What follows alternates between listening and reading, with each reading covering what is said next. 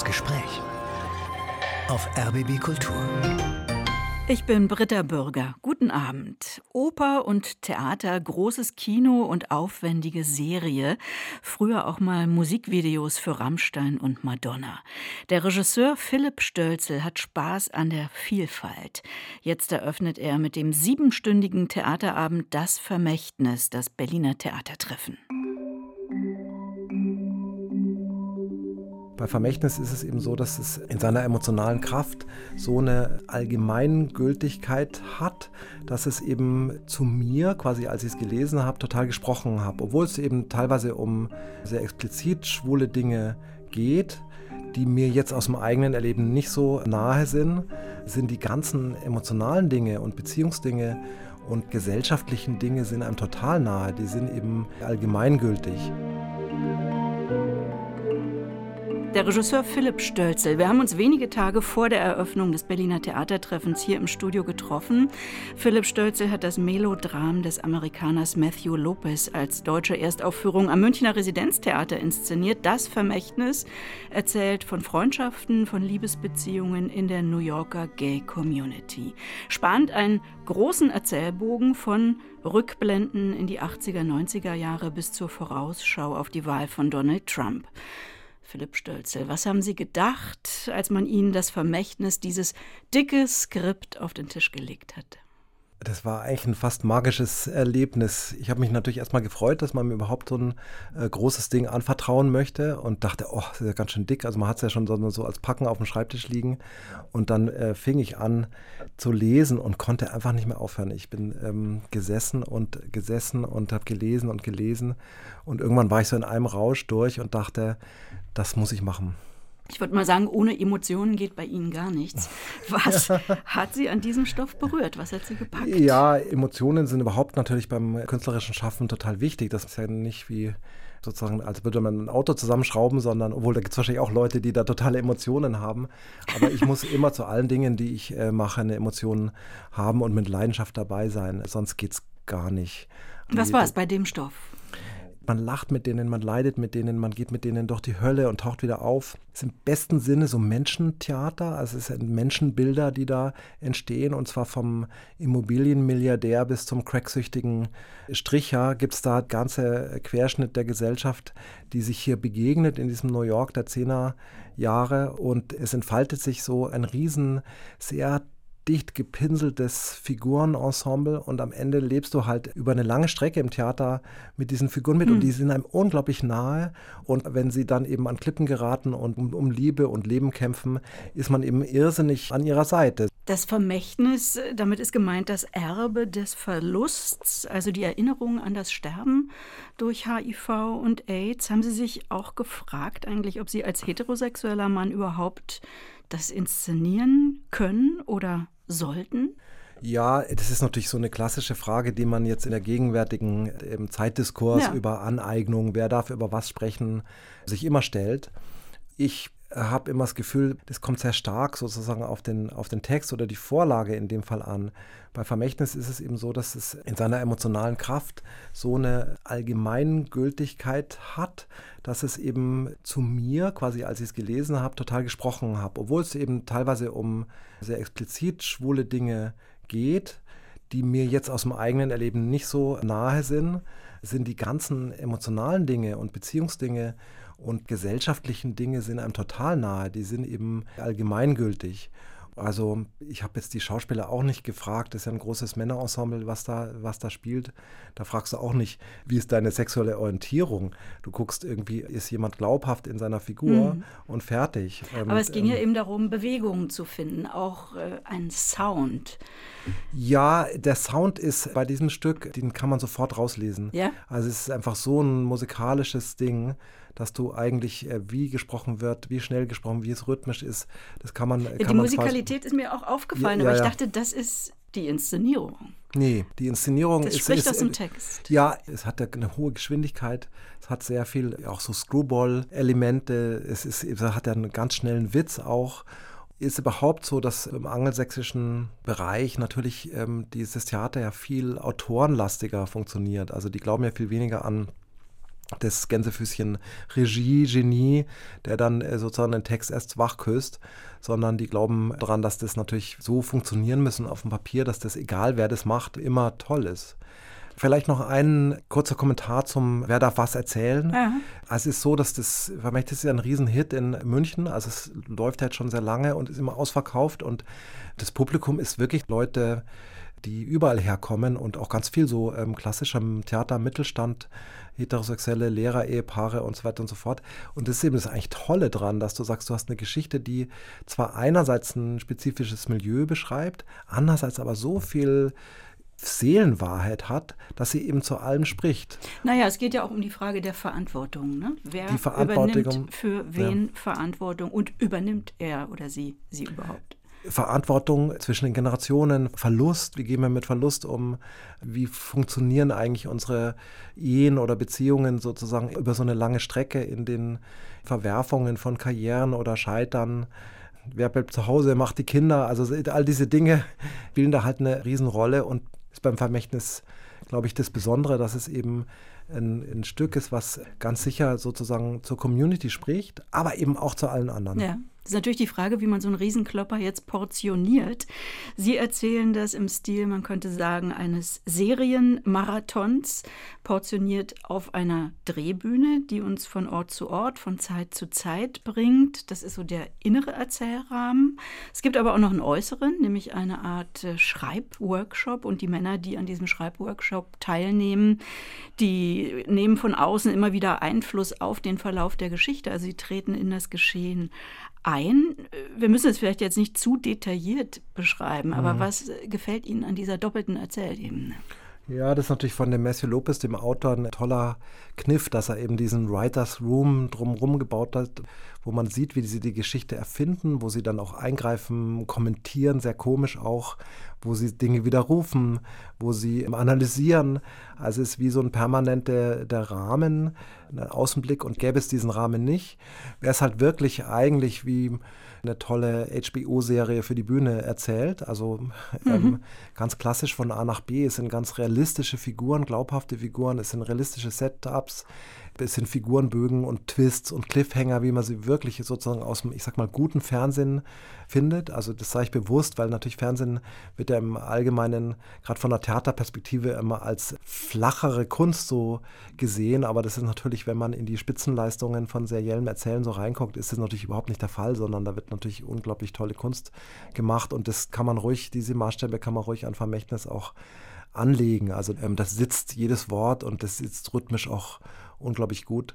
Und vermutlich, weil es eben auch so ein, ich sag mal, ein Melodram ist und, und sehr sentimental, tut, glaube ich, diese Ebene, wo man so zurücktritt und auch mal Sachen kommentiert und framed, quasi tut diesem Stück total mhm. gut. Und dadurch wird es eigentlich erst zum Theater-Theater. Ja. Wird eine siebenstündige Aufführung eigentlich anders geprobt als eine dreistündige? Ja, es dauert einfach irre lang.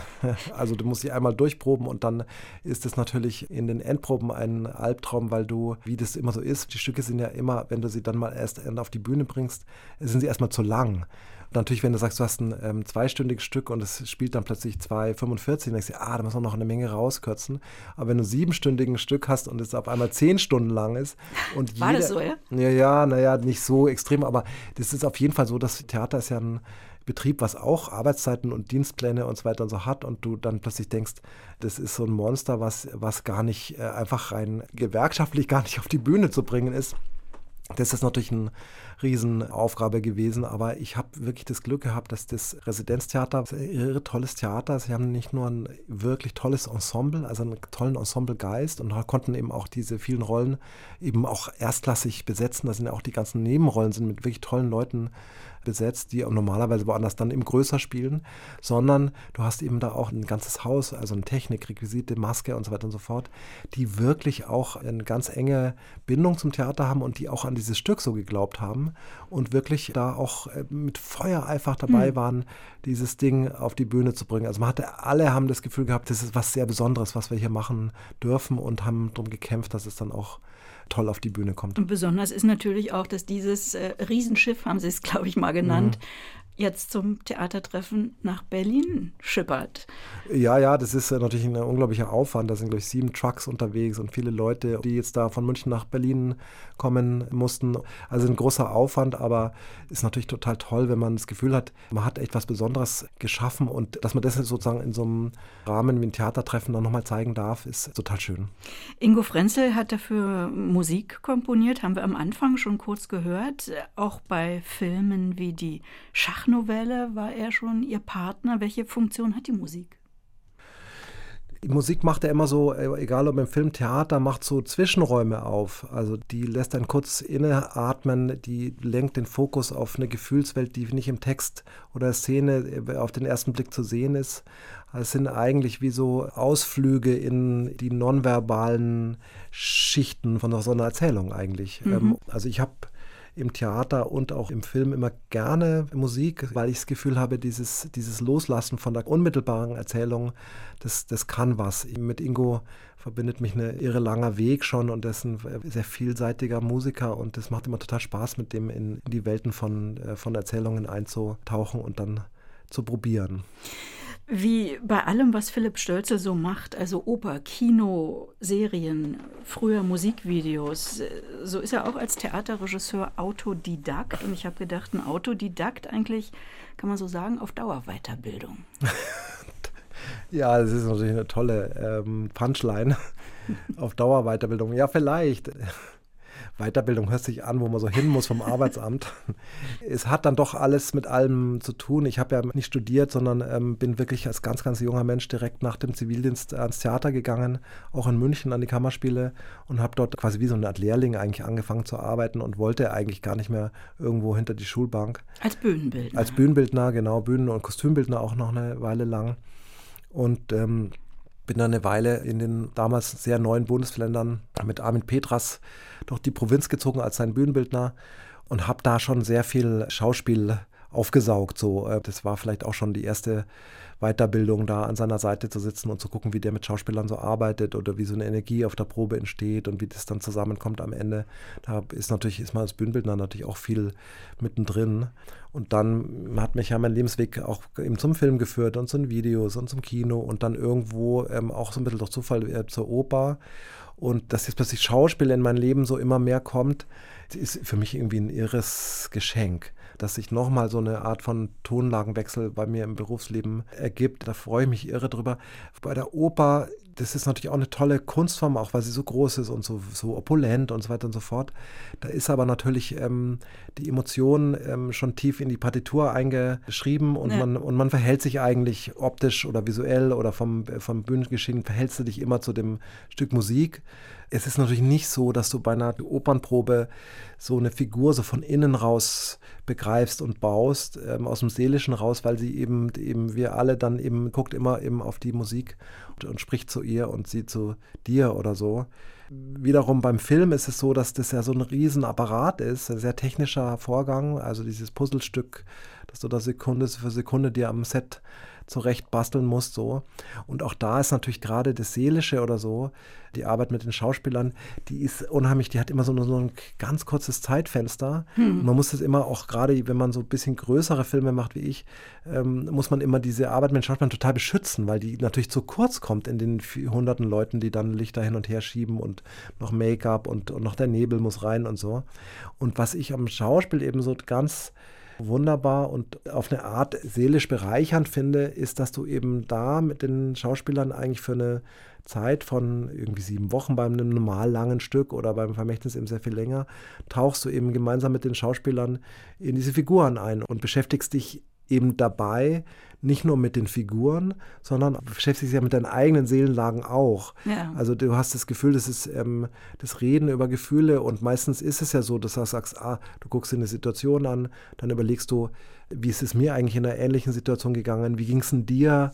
Und dann spricht man so, also in, in diesem geschützten Raum von so einer Probebühne sehr viel, ich sag mal, das hat dann bisschen gruppentherapeutische Anklänge eigentlich.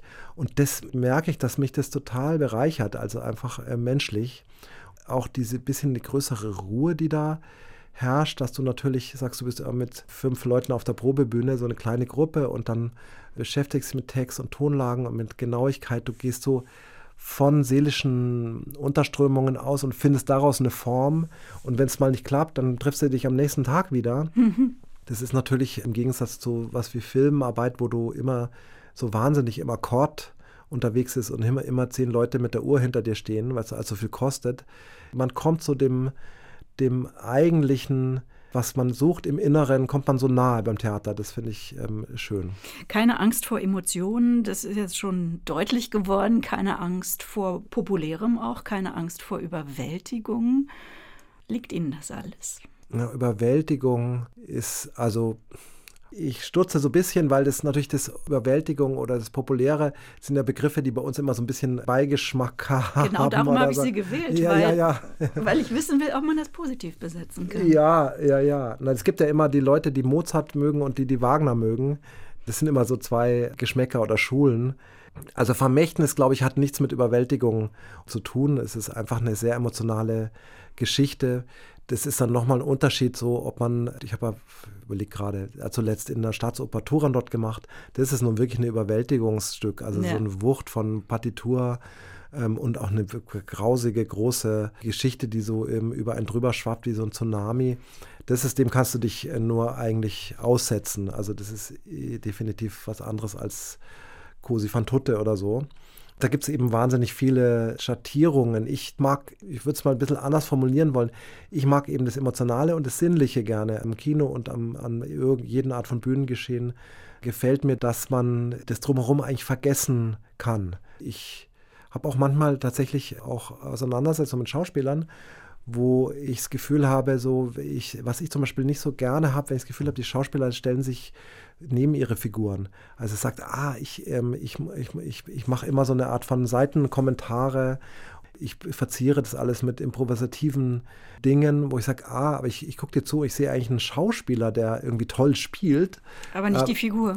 Aber ich würde zu eigentlich. Wenig. Ja, ja, hm. oder ich, ich, ich würde mich freuen, wenn du hinter der Figur verschwindest. So, also ich will eigentlich gar nicht über den Schauspieler nachdenken, sondern ähm, ich würde eigentlich nur die Figur sehen wollen. Und das mache ich gerne, mache ich am Kino auch gerne, dass du das Gefühl hast, das ähm, es, äh, holt einen so rein in eine Welt und du vergisst für einen Moment, dass das nur eine Fiktion ist und dann äh, tauchst du wieder auf. Und ich mag das pure gerne beim Gucken. Vieles äh, von dem, was wir im Kino oder auf der Bühne erleben, im Kino noch viel stärker, ist natürlich durch viel Technik erzeugt, ob unter Wasser oder an der steilen Eiger Nordwand auf einem Luxusliner oder im Krieg. Äh, darüber würde ich gerne gleich noch weiterreden mit Philipp Stölzel. Aber vielleicht hören wir erst noch eine Musik, die Sie mitgebracht haben für unsere Sendung. Und zwar wieder komponiert von Ingo Frenzel für den Film Die Schachnovelle. Ja, schön. Soll ich dazu was sagen? Mhm. Das ist ein Score, auf den Ingo und ich besonders äh, stolz sind weil bei Schachnovelle geht es ja um einen Menschen, der in der Zelle verrückt wird. Also der Film ist ja sehr intensiv, weil man eigentlich ganz nah an dieser Hauptfigur mit in den Wahnsinn hinabsteigt als Zuschauer. Und da haben wir uns unheimlich umgeguckt, so in der ganzen klassischen Moderne, also 20. Jahrhunderts, Prokofjew, äh, Schostakowitsch, natürlich Ligeti und diese ganzen, ich sag mal, weitestgehend experimentellen Versuche, so mit dem klassischen Klangkörperorchester umzugehen und haben daraus eben unsere Klangwelt destilliert. Also hat auch so ein bisschen Anklänge an Schönberg. Und das sind lauter Referenzen, die man sonst in der Filmmusik total selten verwendet. Und es hat ähm, irre Spaß gemacht und ist, glaube ich, ein wirklich toller Score geworden.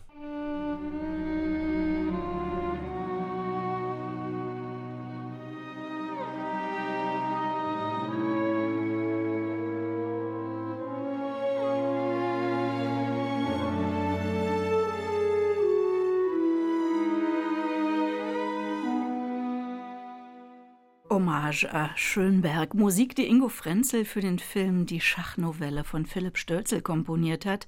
Und um seine Filme soll es jetzt gehen hier im Gespräch auf RBB Kultur. Die Schachnovelle ist vor anderthalb Jahren im Kino gelaufen, ist jetzt noch auf vielen Streaming-Portalen zu sehen, wie alle Filme von Philipp Stölzel, also der Bergfilm Nordwand, das Mittelalter-Epos, der Medikus, die Musical-Verfilmung Ich war noch niemals in New York, bis hin zu den frühen Musik Musikvideos von Rammstein, Marius Müller-Westernhagen und Madonna. Kann man alles noch sehen. Aber reden wir über die Schachnovelle, eine Adaption der Novelle von Stefan Zweig, geschrieben 1941-42, ist noch immer Schulstoff, auch ihr Film wird für den Unterricht empfohlen. Ab wann darf Ihre Tochter den sehen? Äh, ich glaube noch nicht so schnell. Also das ist echt ein ganz schön heftiges Ding und hat einfach diese unglaubliche bestürzende Gemeinheit und Rohheit, die die Nazizeit so auszeichnet. Das spürt man fast physisch in dem Film. Also ich glaube, da braucht man, muss man ein bisschen erwachsen werden, um ähm, sich dem auszusetzen. Die ist ja erst neun. Ich glaube, die muss man noch fernhalten von dem, von dem Schlechten der Welt. Die älteren äh, Söhne durften schon? Ja, ja, die durften. Die durften. Ähm, was lustig war, wir haben diesen Film, der ist ja relativ lang nicht ins, also ins Kino gekommen, wegen der Pandemie, also weil die Kinos einfach zu waren. Und der ist abgedreht, ein Tag äh, vom Lockdown, ersten Lockdown. Mhm. Und ich habe den dann zu Hause geschnitten, wo wir eben alle, die Schulen zu und so weiter und so fort, alle in der Wohnung waren. Und, ähm, und dann durfte die Tochter nicht ins Zimmer. Ja, genau. Die durfte eben nicht ins Zimmer. Es war eben bizarr. Da waren dann immer dann natürlich irgendwie eine oder andere Kinder auch zum Spielen da. Und dass man sich sozusagen mit diesen Dingen beschäftigt, diesen unglaublichen Abgründen und direkt daneben die Kinder ihr ähm, Marmeladenbrot wollen, war schon eine sehr besondere Situation, muss ich sagen. Abgesehen davon, dass natürlich dieses Eingesperrtsein, wo es im Film drum geht, äh, natürlich auch so eine komische Spiegelung hatte im Lockdown so. Das ist ähm, ja das letzte Buch von Stefan Zweig, geschrieben, ja. bevor er im brasilianischen Exil sich das Leben genommen hat, ist schon mehrfach verfilmt worden. Sie konzentrieren sich jetzt in dem Film vor allem auf diese Hauptfigur, den Notar Josef Bartok, großartig gespielt von Oliver Masucci. Der wird mit dem Einmarsch der Nazis in Wien verhaftet, kommt in Einzelhaft, wird gefoltert, weil er sich weigert, Zugangsdaten zu Konten der Kirche offenzulegen, die seine mhm. Kanzlei verwaltet hat. Ich fasse das jetzt mal zusammen für die, die das vielleicht alle nicht kennen. Mhm. Der Film, der spielt auf zwei Ebenen oder wechselt äh, aus der der Haft und der Zeit danach, als er per Schiff in die USA emigriert, wobei das spielt sich vielleicht auch alles nur in seiner Fantasie, in seinem Wahn mhm. ab, in dieser brutalen Einzelhaft. Und vor allem zeigen sie ihm sehr detailliert, sehr drastisch, welche Folgen das hat, wenn ein Mensch physisch und psychisch auf diese Art und Weise gefoltert, also entmenschlicht wird. Das Schachspielen, das spielt auch eine Rolle, aber sie haben den Schwerpunkt der Erzählung wirklich verlagert. Ja, also verlagert, verändert, vielleicht ähm, nochmal neu erzählt. Da gibt es verschiedene Winkel, wo man das dieses Ding betrachten kann.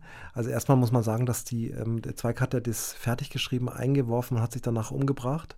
Zweig hat selber gar nicht dran geglaubt, dass der Zweite Weltkrieg von den Alliierten gewonnen wird, sondern zu dem Zeitpunkt, wo er seine Flucht in den Suizid gesucht hat, sah die Sache noch nicht so ausgemacht aus. Und diese Düsterheit, dass du sagst, vielleicht kommen jetzt wirklich tausend Jahre Gemeinheit und, und Dunkelheit, das ist unheimlich stark in der Schachnovelle so zu spüren. Das ist ja interessant, dass so ein bisschen Kafka-artiges, surreales und mehr metaphorisches Werk ausgerechnet das zu so einer ikonischen Erzählung über die Nazizeit eigentlich geronnen ist. Ja. Viel an den grauen wenn man an Auschwitz und Treblinka denkt und ähm, an, an, auch an literarische Sachen wie Furcht und Elend im Dritten Reich, ist, ist ja sehr physisch. Und die Schachnovelle handelt ja in allererster Linie von weißer Folter, also psychologischer Folter und nicht, dass sich jemand ähm, den, den Daumen abschneidet oder dich tot prügelt, sondern eben davon, dass jemand eigentlich in einem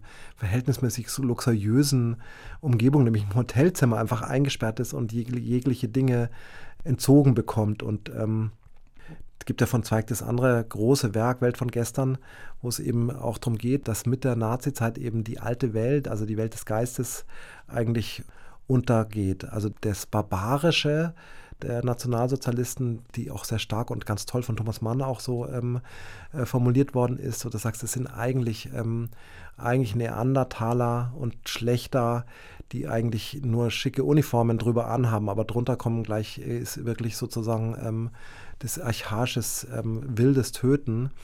Das ist natürlich bei Zweig auch ganz, guckt so ein Geistesmensch aus ähm, Brasilien äh, zurück auf diese untergehende mhm. alte Welt und äh, das eine gesunde Portion auch Wehmut und Angst und, und Hoffnungslosigkeit eigentlich dabei. Aber dieses äh, sich Dinge nicht vorstellen können oder sich nicht vorstellen wollen, was Sie gerade angesprochen haben, das ist ja bei dieser Figur so. Also der Notar tanzt noch am Vorabend des Einmarschs in Wien mit seiner Frau auf einem Ball und er kann sich einfach nicht vorstellen, dass das tatsächlich dazu kommt. Und das macht vielleicht auch äh, die Aktualität dieser Schachnovelle aus bis in mhm. unsere heutige Zeit. Also, dass wir uns nicht vorstellen konnten können, dass der Brexit kommt, dass Trump gewählt wird, dass äh, Putin in die Ukraine einmarschiert. Absolut. Also das könnte ich es, hätte ich, würde ich genauso formuliert haben wollen das ist diese unglaubliche Verletzlichkeit, die wir als freie ähm, demokratische Gesellschaft haben und wie schnell sowas kippt, äh, ist eben bestürzend. Auch wenn man äh, guckt, ich kenne natürlich viele ähm, russischstämmige Leute auch, wie sich so ein Land wie Russland so immer irgendwie auch so ein bisschen träge arrangiert mit diesem Putin und dann irgendwann bist du in so einer richtig, richtig schlimmen Diktatur und es ist dann schlicht zu spät. Oder bei Trump ja auch, also im Sturm aufs Kapitol, wo du denkst, ah, so ums Haar, Arschlecken ähm, gehen solche Dinge dann gerne schief. Und wir sind so ein bisschen auch äh, selbstvergessen und ein bisschen arrogant in unserer Idee davon, dass Freiheit für jeden Menschen auf dieser Welt ähm, ein hohes Gut ist. Ja. Also man hat das Gefühl, eben, es gibt eben, eben 90 Prozent der äh, Welt ist so, dass du sagst, ach, Freiheit ähm, ist auch nicht so wichtig. Und dieses Österreich im, äh, in der Nacht vorm Anschluss, das ist ja sehr eindrücklich. Die tanzen da, die haben das Gefühl, die machen sich so ein bisschen lustig über diesen Pöbel aus Deutschland, weil sie natürlich die viel ältere und viel feinere Kultur sind in diesem ehemaligen KK-Weltreich und haben das Gefühl, das, das geht so vorbei, der, der, der sozusagen das, der Pöbel zieht unten vorbei und dass das innerhalb von eben Stunden dann kippt und plötzlich sich die Welt von Freiheit in äh, Unfreiheit ähm, verwandelt, das ist eben niemand so richtig bewusst, was da dreut. Und das ist, ist ganz sicherlich insofern aktuell oder warnend fürs Heute, wo man denkt, man muss eben irre, irre aufpassen, dass das, was wir haben, äh, dass wir das beschützen und auch nicht für selbstverständlich nehmen, sondern ähm, eben wertschätzen und, und auch dafür kämpfen. Das ist so die Grundessenz von diesem Film fürs Heute. Der Roman ist einmal verfilmt. Da gibt es ähm, einen Schwarz-Weiß-Film aus den 60er Jahren mit Kurt Jürgens als, als dieser Notar Bartok. Der folgt der klassischen Struktur, die die Novelle so vorgibt, wo man eben ähm, auf diesem Migrantenschiff ist und dort eben ein unbekannter Herr sich einmischt in eine Schachpartie, die die reichen Passagiere aus der ersten Klasse gegen einen mitreisenden Schachweltmeister führen. Und der schafft es tatsächlich mit seinen Tipps, dass diese Partie gegen diesen Schachweltmeister gewonnen wird. Und dann fragen sie ihn, wo hast du so toll Schach spielen gelernt? Und er sagt, ich habe noch nie in meinem Leben eine Figur berührt. Hm. Ah, wo kommt denn das her? Und dann erzählt er eben die Geschichte dieser, dieser Einzelhaft, die er hatte. Und dass er da eben da ähm, irgendwann beim Verhör dem Wachmann das Schachbuch geklaut hat und dann eben versucht hat, sich über diese endlosen Monate an Nichts und Isolation zu retten und darüber eigentlich verrückt geworden ist. Und dann schließt sich die Geschichte wieder auf dem, auf dem Schiff wo er sagt, er kann jetzt nicht eine zweite Partie an Angriff nehmen, weil es ihn eben seelisch so berührt. Also eben, der hat dieses Trauma schleppt er mit sich rum. Von der Struktur für einen Kinofilm ist es eben so ein bisschen zu schematisch oder zu einfach, wenn man so will. Hatte sich ihm angeboten, da eine andere Konstruktion zu finden. Und da gibt es diesen tollen Drehbuchautor Elda Gregorian, der hatte eben diese Idee, dass man diese Schiffsreise erzählt, aber dass die in Wirklichkeit eine Ausbruchstraum aus der Zelle raus ist. Mhm. Und das, das geht total toll auf in dem Film. Was vielleicht ähm, auch noch interessant zu sagen ist, dass der Film ja bis nach den Krieg führt. Der Held, wir finden ihn am Ende in so einer psychiatrischen Anstalt und er hat tatsächlich seinen Verstand äh, weitestgehend verloren, aber seine Frau, die, äh, die es offenkundig aus Österreich noch rausgeschafft hat, bevor die Grenzen zu waren und nach Amerika emigriert ist, die kommt dann ihn besuchen und fängt einen neuen Dialog an und es Wobei er sie wie eine Krankenschwester wahrnimmt. Er, er ist eben, er kann sie nicht erkennen, mhm. aber man hat das Gefühl, vielleicht äh, Stück um Stück wird es vielleicht wieder. es ist so ein Verhaltenes, kein Happy End, aber ähm, sie liest ihm vor. Sie liest ihm vor von der Odyssee. Das ist ja auch so ein klassischer Zweig. Referenztext. Es ist eben so, dass das interessant ist, wenn du sagst, du liest eigentlich, eine, ähm, liest eigentlich einen Stoff, der, der ursprünglich von jemandem geschrieben ist, der nicht wusste, wie der Krieg ausgeht, liest du vom Heute und sagst, es ist irgendwann nach dieser Zeit der unglaublichen Dunkelheit, ist es wieder hell geworden. Und es gibt auch das Gute, was, was auch gewinnen kann. Ich bin, was Gewalt im Kino angeht, ziemlich empfindlich. Ich habe gemerkt, dass ich bei der Schachnovelle auch in dem Film Nordwand äh, immer wieder aufgehört habe zu atmen tatsächlich. Mhm. Also wie sich so eine extreme Anspannung überträgt. Äh, wie drehen Sie solche extremen Szenen? Also sind wir wieder bei der Über Überwältigung. Ja, genau. ja, das ist natürlich sehr unterschiedlich. Film ist ja eine sehr handwerkliche Angelegenheit. Also die eigentliche Kunst findet eigentlich immer beim Schreiben eigentlich statt. Und da im Schnitt. Das, und im Schnitt, ja, wenn es dann so, wenn es eben so entsteht, so im Kämmerchen eigentlich letztendlich. Und das Machen selber ist, ähm, ist, ist eben. Äh, Nehmen Sie uns einfach ein bisschen die Illusion. Vielleicht switchen wir rüber zum Film ja, Nordwand. Ja? Ja, ja. Hängen Sie da mit der Kamera an der Eiger Nordwand oder findet das Ganze tatsächlich in einem Kühlschrank statt? Äh, sowohl als auch. Nordwand ist so entstanden. Ich bin mit dem einem kleinen Team und einer Reihe von äh, Schweizer Top Bergsteigern haben wir uns einquartiert in einer Hütte an der Eiger Nordwand. Da gibt es so eine sehr hochgelegene, sehr einfache Hütte, wo, wo eine ganze Menge Leute schlafen können. Die wurde ursprünglich mal gebaut für die Bahnarbeiter, die diesen Tunnel dieser Zahnradbahn gebaut haben. Mhm. Da haben wir gewohnt, wochenlang eigentlich so wirklich im Stil der alten Bergfilmer, so Funk und wie Riefenstahl und so, die waren ja auch so Monate immer einfach wirklich in den Bergen und haben da äh, Stück um Stück gedreht und gefeiert.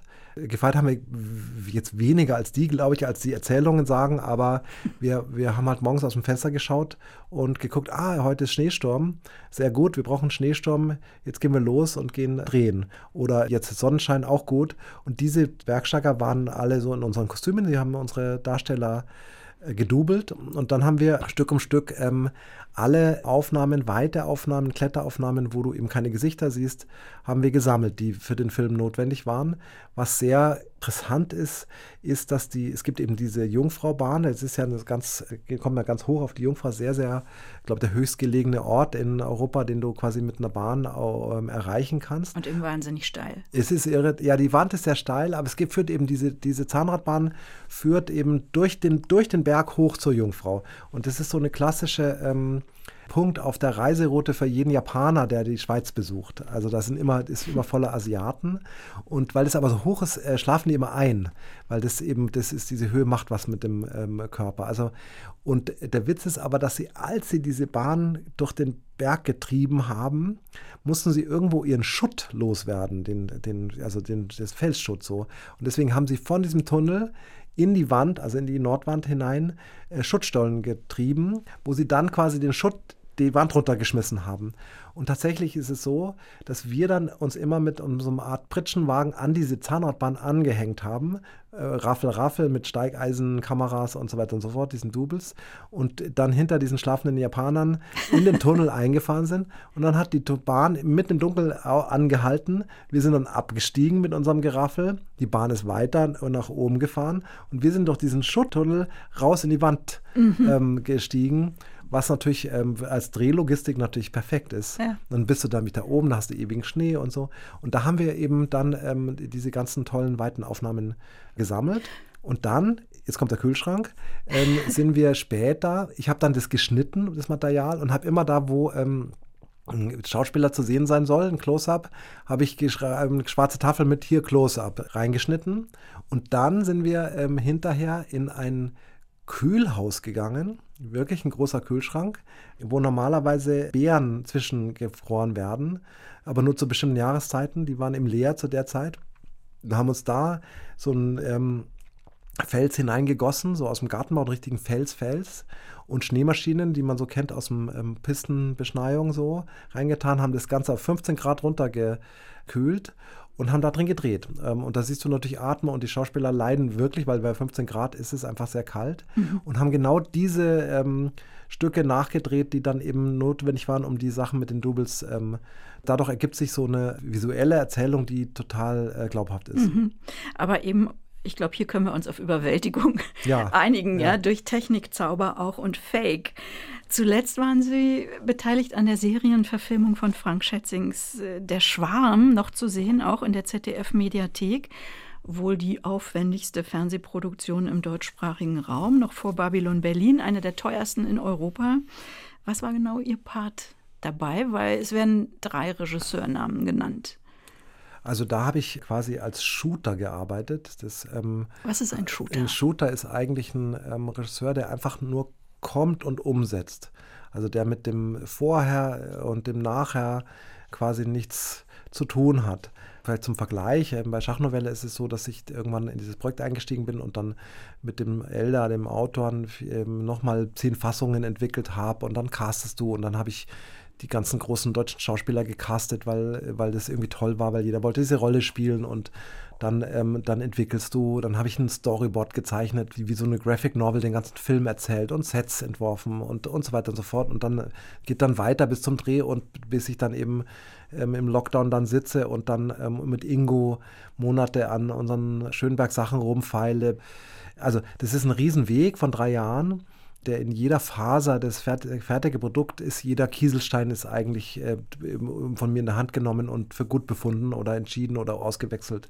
Anders dann, als Shooter. Als Shooter ist es so, dass du, in dem Fall war es so, dass die, ähm, es waren eigentlich zwei Regisseure, ein Engländer, Luke Watson und Barbara Eder, eine Österreicherin, die haben das ähm, betreut, dieses Ding, und der Luke ist aber der musste aus persönlichen Gründen die beiden letzten Folgen absagen. Und bei mir war so, dass das, äh, ich eigentlich schon Vermächtnis Proben hätte haben sollen.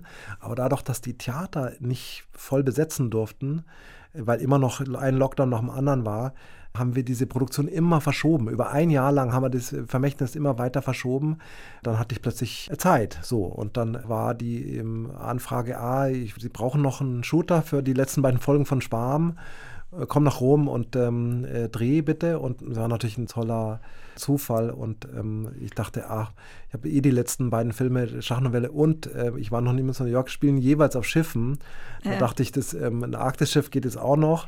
und dann dachte ich, dass es auch Spaß machen würde, so eine, ähm, sag mal, so ein Genre ähm, zu bedienen. Zwei Monate Rom, dann aber auch ziemlich lange in Europas modernstem Unterwasserstudio in Belgien.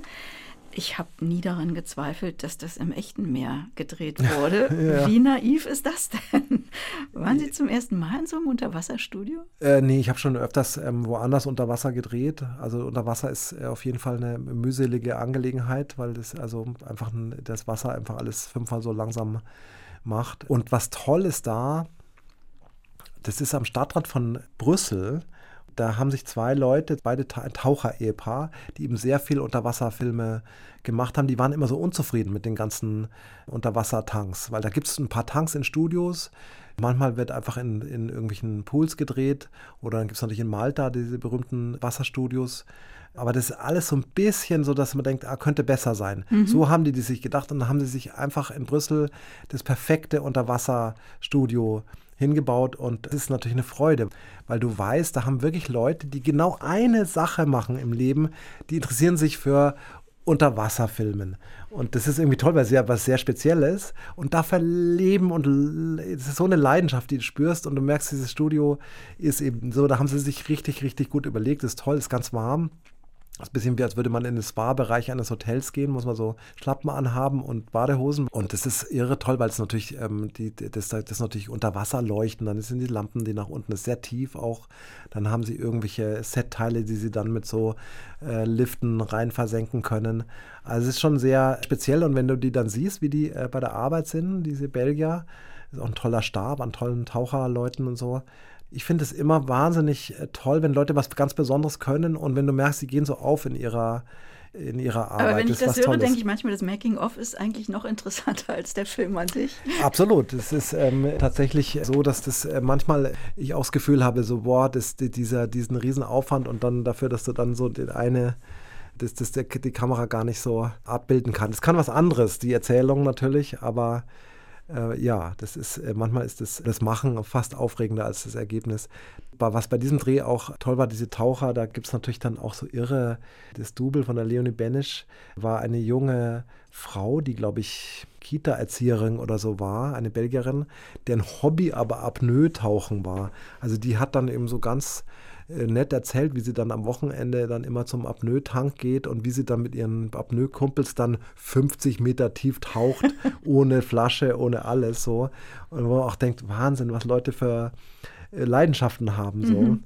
Ähm, irre. Also das ist für mich fast ähm, beim Filmemachen fast das Tollste, dass du, dass du immer in, in so äh, Welten kommst, die, die du, denen du sonst nie ähm, begegnen würdest. Also ich habe so viel auch mitgenommen, auch gerade in der Musikvideo- oder Werbewelt, irgendwelche Antendörfer mit dem Helikopter bereist, mit Stierzüchtern in Portugal, so Stierkampfleuten gedreht. Also in den Wüsten Marokkos rumgestiefelt. Es ist einfach toll, was man, was man so ähm, an Lebensaugenblicken oder Lebenseindrücken so sammeln kann hm. beim Filmemachen. Uns rennt ein bisschen die Zeit davon. Ich wollte eigentlich auch noch über den Musical-Film ja. noch niemals in ja. New York reden und noch mehr über Opern. Das werden wir alles nicht schaffen, macht aber nichts. Äh, ein bisschen zu, was zu, zu viel Biografisches möchte ich natürlich auch noch von Ihnen erfahren. Mhm. Und diese vielen verschiedenen Berufe, im Grunde könnten Sie die ja alle Vollzeit ausüben. Ja. Warum wollen Sie alles machen? Äh, das ist gar nicht ähm, ähm, wollen. Ich bin irgendwie neugierig, ja, und neugierig und, und sehr begeisterungsfähig und dann kommt ein Projekt oder eine Aufgabe des Wegs und dann, wenn mich das so entzündet, dann stürze ich mich drauf. Ähm, ist wirklich tatsächlich eher so ein bisschen mein Problem, dass ich wahrscheinlich ein bisschen mehr ausmisten müsste. Ich mache zu viel eigentlich, weil mich eben die Sachen immer so schnell und so, so heftig dann begeistern und ich, ich bin auch so ein All-In-Typ. Also ich mache eigentlich nichts von dem, was ich mache, mache ich so ein bisschen halbe Kraft oder nebenher, sondern ich mache immer volle Pulle das ist natürlich auch also so ein bisschen kräftezehrend. Und ähm, manchmal denke ich mir, ah, ein bisschen mehr Luft dazwischen, ein bisschen mehr Familie ähm, wäre vielleicht nicht verkehrt. Also das, ich muss die Kunst des Nein-Sagens, glaube ich, muss ich mit, habe ich mir vorgenommen für die nächsten Jahre, dass ich die mir noch aneigne. Familie. Reden wir über Ihre Herkunftsfamilie. Sie sind Sohn eines einst vielbeschäftigten Vaters, Christoph Stölzel. Mhm. Im vergangenen Januar ist er gestorben. Sie haben gesagt, wir können da ruhig drüber sprechen. Nächstes Jahr wäre er 80 geworden. Nicht nur in Berlin, aber hier besonders war er eine Größe. Also Kultur- und Wissenschaftssenator, Direktor des Deutschen Historischen Museums, Kulturhistoriker, Publizist, CDU-Politiker. In den Nachrufen wurde er nochmal als Universalgelehrter gewürdigt. Was war er für ein Vater? Was war das für eine Beziehung? Wir haben eine sehr enge Beziehung gehabt. Er war eben für mich eine Mischung so aus, also natürlich Vater, Mentor, Freund, auch Inspirator. Es war ein ständiger, sehr reicher Gesprächspartner für mich. Es war ein unfassbar belesener Mann, der auch Inhalte total vermitteln konnte und der natürlich neben seiner literarischen Klugheit natürlich auch ein äh, großes Herz für die Populärkultur hatte. Also der kannte sich im Kino und mit Musik und mit Comics, Strips, äh, kannte sich in allem äh, gut aus und hatte zu allem auch was in, Interessantes zu berichten. Also es war ein ähm, wirklicher Lebensmensch für mich und ist ein, klar, es ist also ein irrer Verlust, wenn so jemand dann plötzlich nicht mehr da ist. So. Also das ist tatsächlich so, dass das ähm, ist jetzt irgendwie ähm, äh, drei Monate her, dass er plötzlich verstorben ist und das ist aber noch irre präsent, auch für meine Schwestern und mich. Mhm. Kommt mir vor, als wäre das gestern mhm. gewesen und ähm, irgendwie die ganzen Rituale von Totenwache und Beerdigung, das haben wir alles hinter uns gebracht und es war irgendwie wichtig und schön und wir haben es versucht sozusagen in der, in der Klasse und in der Würde zu begehen, wie es ihm so gebührt. Aber jetzt muss man irgendwie mit, diesem, mit dieser Leerstelle so leben auch bei uns zu Hause ähm, hat meine Frau so einen ähm, kleinen Altar aufgebaut, so wie so ein Hausgeist da mit Fotos und, und da kommen immer neue Blumen hin und wir zünden manchmal eine Kerze an und es fühlt sich irgendwie gut an, dieses Gedenken einfach weiter ähm, im Leben so zu haben und zuzulassen. So. Ich habe immer das Gefühl, das ist wie beim Kinderkriegen. Auch wenn du weißt, äh, andere Leute haben vor dir Kinder gekriegt und haben gesagt, es ist, dann ändert sich alles und so. Aber äh, was das bedeutet, ein Kind im Leben zu haben, ähm, weißt du eben erst, wenn du eins hast. Also was eine Geburt genau ist und was das dann bedeutet für, für, fürs Miteinander und so weiter und so fort. Das ist einfach eine Riesenänderung. Und ich habe das Gefühl, beim versterben, das ist ja ein bisschen die Spiegelung von der Geburt, ähm, ist es eigentlich ähnlich, dass du sagst, das ist, ähm, ich habe natürlich vorher mit Leuten gesprochen, die ihre Eltern verloren haben. Und trotzdem ist es so, dass einen niemand darauf vorbereitet, was für eine einschneidende mhm. Veränderung das ist im mhm. Leben. Da muss man irgendwie sehr, jeder selber durch, durch und ja. ähm, daran hoffentlich zu wachsen. Aber ich würde lügen, bei jeder Premiere, der war immer da bei allen Premieren mhm. und hat es so extrem auch auf eine tolle Weise teilgenommen an einem, meinem Künstlerleben. Das denke ich natürlich, warum ist er jetzt nicht da? Und wir haben zu Hause in der Familie mit meinen Schwestern und meiner Mutter unheimlich viel musiziert. So, das waren immer die schönsten Momente beim Adventssingen bei meiner Schwester und so. Das ist natürlich, der wird uns unfassbar abgehen. Was war sein Part? Was war Ihr Part? Ja, lustig. Mein Vater, er hat irgendwie, äh, der konnte keine Noten, aber hat trotzdem 20 Instrumente gespielt und konnte immer alles, er hat sich einfach in alles so reingemogelt so und, und hat es charmant zu einer Blüte gebracht. So, der hat also immer am Klavier gesessen, obwohl bei uns auch andere Leute Klavier spielen. Hier, meine Schwester ist ja, eine Schwester ist ja ähm, Professorin für Musiktheorie. Also bei uns gibt es eine Neffe spielt Horn und so. Das war natürlich alles sehr gut bei der Beerdigung, dass so viele Instrumente ja, ja. in der Familie waren so. Und bei mir so, ich war immer der Unmusikalische. Alle anderen sind wahnsinnig musikalisch und bei mir so, ich kann irgendwie schlecht singen, war immer, immer der Unmusikalische und hatte immer das Recht, dass ich beim Weihnachtssingen dann immer nur tue, also würde ich mitsingen und den habe nur den Mund bewegt. Und ich habe ähm, dann die letzten, die letzten zehn Jahre immer gesagt, ich bin jetzt Opernregisseur, er dürft nicht mehr zu mir der Unmusikalische sagen. Es hat aber nichts genützt. das ist so. Also ich, ich bin jetzt dann dabei und freue mich irre an dieser, ähm, an dieser Musikalität, was das an Gemeinsamkeit macht äh, mit so einer Familie. Und das war, wie gesagt, auch bei der Beerdigung. Also wir haben ähm, meinen Vater in Bayern beerdigt, neben unserem Haus da. Der ist direkt neben der Kirche. Da gibt's, also er wohnt, ist quasi begraben vor der Haustür. Und da waren dann, es war irgendwie irre toll. Die Weimarer Franz Liszt Uni hat ihre besten Streicher geschickt. Ähm, und, da war er zum Schluss Direktor. Ja, ja, der war mhm. Präsident ähm, und zwar zwei mhm. Perioden. Also der war äh, 15 Jahre lang war er da. Die haben ihn sehr geliebt, hat das irgendwie toll gemacht. Er hat ja dann äh, quasi zwischen Berlin, Bayern und Weimar, Weimar. Weimar eben gewohnt das war irgendwie toll, dass dann auf diesem letzten Tag von ihm bei der Beerdigung, dass dann eben so wahnsinnig viel Musik in der Luft war und so viel Können und so viel, äh, auch wenn man so will, um nochmal zu Zweig zurückzukommen, so alte Welt und ja, das, was, was die alte Welt so ausmacht. Bevor wir unseren Sack hier zubinden, vielleicht noch einen kleinen Ausblick wie es weitergeht bei Ihnen. Was kommt im nächsten Jahr? Äh, ja, also ich bin seit gefühlten Ewigkeiten an, in einer Serie für Sky und CBS dran. Das ist ähm, eine Adaption von Mary Shelleys Frankenstein. Das habe ich schon mal als ähm, tatsächlich als Schauspieler auch gemacht, mit, mit für Schauspielern und eine Puppe. Das ist ein Stoff, der mich schon lange, lange begleitet und ähm, den ich irgendwann sehr gerne fürs Fernsehen erzählen möchte, weil er eben viele große Menschheitsthemen bespielt. Da sind wir aber auf einer langen Entwicklungsreise, wo ich jetzt hoffe, dass wir jetzt bald ans Ziel kommen und irgendwann die Kameras einschalten dürfen. So. Das steht an. Dann bin ich nächstes Jahr nochmal in ähm, Bregenz. Das ist auch so eine Leidenschaft von mir. Ich habe ja dort Rigoletto machen dürfen. Open Air sind jeden Abend 7000 Leute drin da am See. Eine Mischung aus so eine, also Oper und, und Natur und, und Cirque du Soleil, sage ich mal. Also ein großes Spektakel wo, wo sich die Oper so ganz, ganz dem populären öffnet. Also die Leute, die da mhm. kommen, das sind Leute, die eben auch zu Helene Fischer in die Show gehen würden. Und dort ähm, konfrontierst du die mit Oper und, und auch aber mit, auch mit kunstvoll gemachter Oper. Und das gefällt mir wahnsinnig gut, weil das mir persönlich tatsächlich näher, viel näher ist als dieses, ähm, sag ich mal. Dunkelhafte. Ja, also dieses Aficionado, super Opernkennermäßige, wie man es so in Salzburg kennt, wo die Leute oft, die inszenieren, also sozusagen, die sind dann eine Zauberflöte, aber das haben die dann schon hundertmal gesehen, das gleiche Stück in verschiedenen Inszenierungen. Also und dann sprechen die so, die kennen sich wahnsinnig gut aus mit Stimmen und, und können dann beurteilen, ob ein Bariton in den Mittellagen zu weich oder zu hart ist so. Und das, das ist auch eine irgendwie interessante Kultur, aber mir selber ist praktisch das Populäre, dass du sagst, du ergreifst Leute ganz naiv und unmittelbar vom See ist mir total nahe. Also ich habe das wirklich dort so geliebt, dass ich dann der Elisabeth Sobotka äh, gesagt habe, bitte, ich möchte gerne nochmal kommen, wenn du nochmal willst. Und dann ähm, nächstes Jahr mit dem Freischütz. Genau, machen wir Freischütz miteinander. Haben genau. Sie ja schon mal gemacht. Ja, das ist ähm, genau. Frage ich mich immer, wie kann man das äh, nochmal machen, ohne sich zu wiederholen? Das ist ehrlich gesagt gar nicht so selten. Die, die Leute, die äh, hauptberuflich ähm, Opernregie machen, die machen total viele Stücke zweimal oder dreimal, weil natürlich das, ähm, das Kernrepertoire der Oper, das sind vielleicht, äh, sag mal, 25 Stücke die immer, immer wieder gespielt wird. Oder lass es mal mit den Rändern noch 30 sein. Die hast du ja praktisch total schnell durch. Also gibt zum Beispiel einen, einen Bekannter von mir, Philipp Himmelmann, ganz jung angefangen, Oper zu machen. Mit 23 war der Opernregisseur.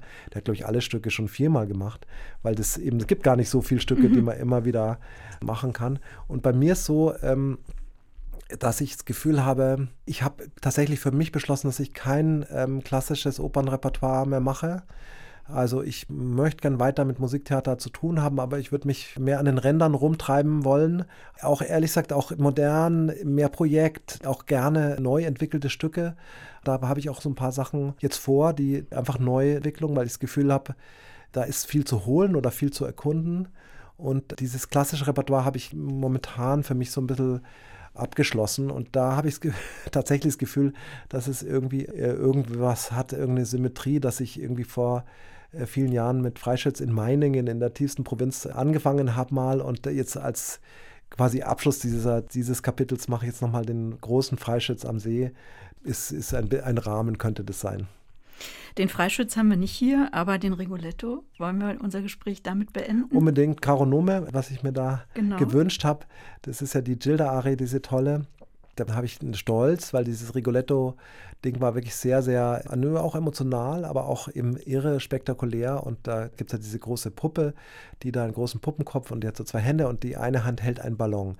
Und zu dieser Arie fährt die Gilda hoch in diesem Ballon, die ist in dem, kriegt in diesen Korb und dann fährt dieser Ballon, fährt 40 Meter hoch, schwebt also 40 Meter über dem Publikum und dann singt sie diese Arie. Und währenddessen ist es schon dunkel geworden und dieser Ballon fängt an zu leuchten. Und was aber ganz toll ist, dass diese Gildas, diese furchtlosen Sängerinnen, die man da immer in Bregenz hat, das sind ja hartgesottene äh, Leute, die haben dann auch äh, auf meinen Wunsch hin sich so an den Rand dieses Ballonkorbs gesetzt und die Beine baumeln lassen zu dieser Arie.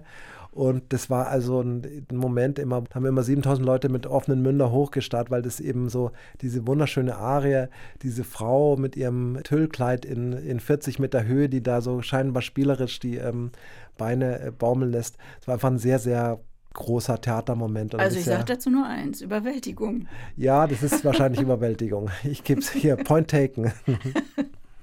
Philipp Stölze, schön, dass Sie heute bei uns waren. Ja, danke, ich war gerne hier. Danke sehr fürs Gespräch. Das kann man wie alle anderen Gespräche unserer Redaktion auch als Podcast hören, zum Beispiel in der ARD Audiothek. Ich bin Britta Bürger und wünsche noch einen schönen Sonntagabend hier im Programm mit einer Live-Übertragung aus der Berliner Philharmonie. Manfred Honeck dirigiert das Deutsche Symphonieorchester Berlin. Aber jetzt stellen wir uns noch mal den Ballon vor und die Gilda.